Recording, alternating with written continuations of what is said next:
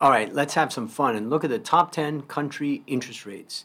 What you'll see is steep US inversion and a normal China yield curve. you can get global interest rates in about 70 charts in this presentation. Welcome to the Become a Better Investor community. My name is Andrew Stotz. Let's get started.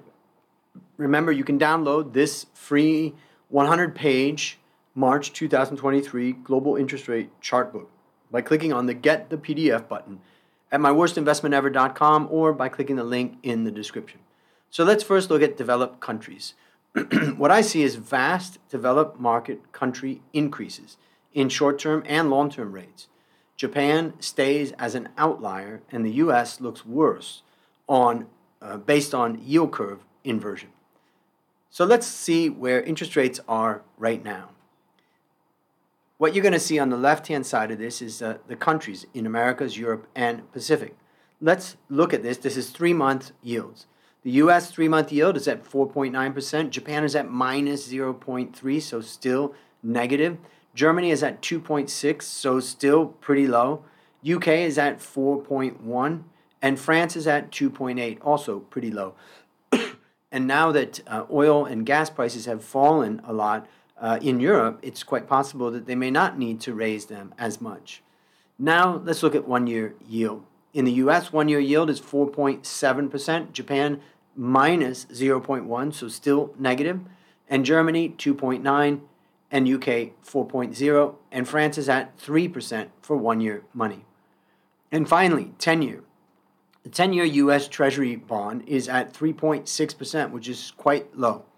Japan is positive but tiny. It's 0.3%, even though we know inflation is kind of out of control in Japan. Germany is at 2.3%, UK is at 3.5, France is at 2.8. So long-term rates are pretty low for the largest of the uh, developed market countries, keeping in mind that I tried to pick the top 5. So let's look at year-on-year changes.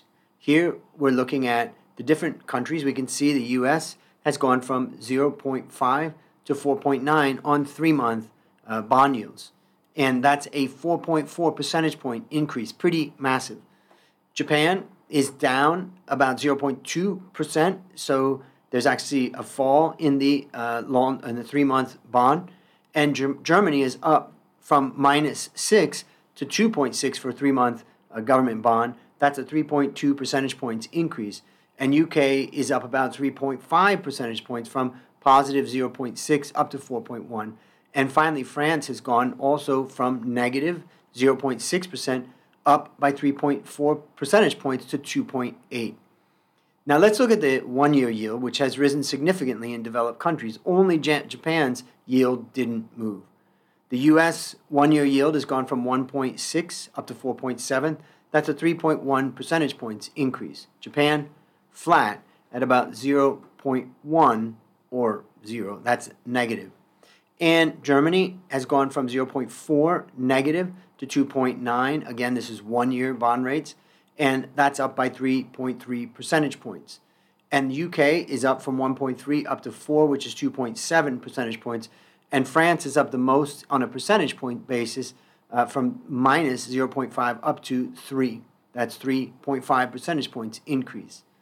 Now, let's wrap it up by looking at the 10 year yield, which grew in all developed countries year on year, even in Japan. So the US 10 year yield was up 1.2 percentage points from 2.1% 12 months ago to 3.6% now. Japan was up by 0.1 percentage points, so a tiny amount, and has gone to a 10 year government bond yield at 0.3, crazy low. Japan or Germany is up 1.8% from 0.5 up to 2.3. UK has gone from 1.6 up to 3.5, and that's up 1.9 percentage points. That's the largest increase on a percentage points basis. And France is up from 1 to 2.8. That's 1.8 percentage points increase. Now let's look at the rate progression of these developed market countries.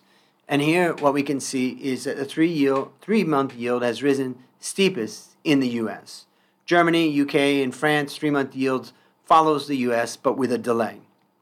And Japan remains an outsider and continues with its negative interest rate policy. What about one year? Well, one year in developed countries moved up aggressively. However, in March 2023, the U.S. one year yield dropped for the first time in 12 months. And we also see a slight drop in uh, Germany and uh, others and uh, France. So there is some pressure coming off on the one year yields. Now let's look at 10 year.